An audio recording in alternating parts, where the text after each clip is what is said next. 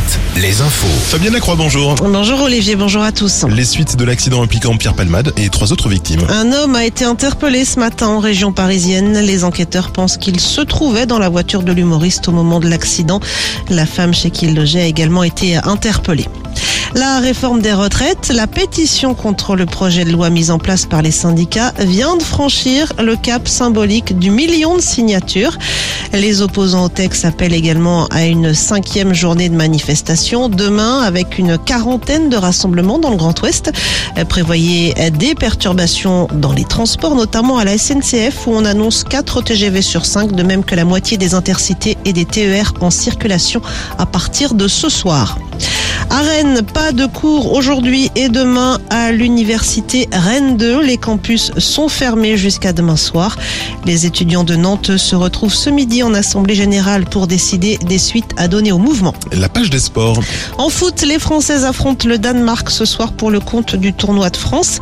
C'est à partir de 21h10 et c'est à suivre en direct sur W9. À suivre également ce soir du basket avec le huitième de finale de la Coupe de France entre Limoges et Bourg-en-Bresse. Les handballeurs de Nantes, eux, sont en Norvège pour le compte de la Ligue des Champions.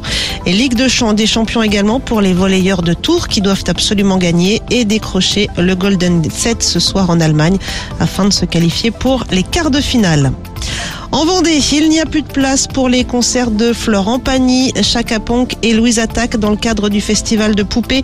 La billetterie a été prise d'assaut ce matin et ces trois soirées affichent déjà complet. Le festival de la nuit de l'Erdre lui annonce de son côté une vingtaine de nouveaux noms pour son édition 2023. Outre Indochine, Louise Attaque et Chaka le festival de Nord-sur-Erdre accueillera cet été Feder, Martin Solveig, Juliette Armanet ou encore Phoenix. Et puis au cinéma, le carton d'alibi.com 2, la comédie signée Philippe Lachaud, devrait franchir le million d'entrées ce mercredi, une semaine seulement après sa sortie en salle. Alouette, la météo. L'anticyclone repousse toujours les perturbations. Résultat, un temps qui reste très agréable cet après-midi. Des Sables d'Olonne à Châteauroux, de Morlaix à Limoges et d'Angers à La Rochelle. Les températures sont toujours au-dessus